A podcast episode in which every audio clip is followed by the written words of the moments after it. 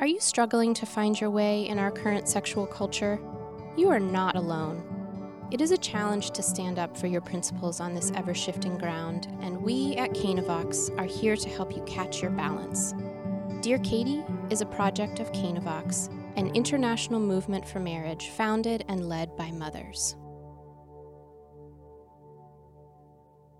I'm Katie, and today is episode 38 of the Dear Katie podcast Pregnant Bride How to Explain Less Than Ideal Circumstances to Your Kids. Barb writes Dear Katie, help. My brother is getting married, but the bride will be five months pregnant. They have a strong desire that our children attend.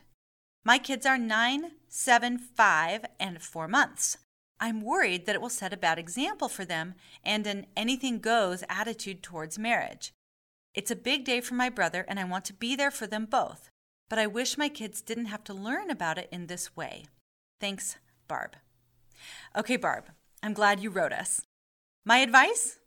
Go with your kids and bring an awesome gift. Here's my reasoning this is actually a pretty incredible teaching moment. You and I know that a shotgun wedding is not always the right answer for an unplanned pregnancy. But in this case, it sounds like it is. So when you talk with your smallest kids, keep it simple and age appropriate. Remind them that people get married before they have a baby because kids need their mom and dad, and marriage is the best way to make sure that happens. If they didn't get married, it would be sad for the baby and his mommy. Remember that you're talking to your kids about this specific case and not every pregnancy out of wedlock. Your seven and nine year old probably already know that first comes love, then comes marriage, then comes the cousin in the baby carriage. So they may understand that something's out of order at the wedding. Explain to them that sometimes people make mistakes, but the story isn't over. We all make mistakes, and there's ways to make it right. Making it right always involves taking responsibility for what we've done so that it doesn't harm those who are innocent. If you want, you could give an example from your own life where you've made a mistake and then rectified it. In the face of an unplanned pregnancy, your brother had several choices. You can communicate how glad you are that your brother and his girlfriend are making this choice right now.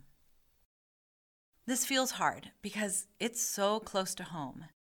But if you think about it, we move in these less than ideal circumstances all the time.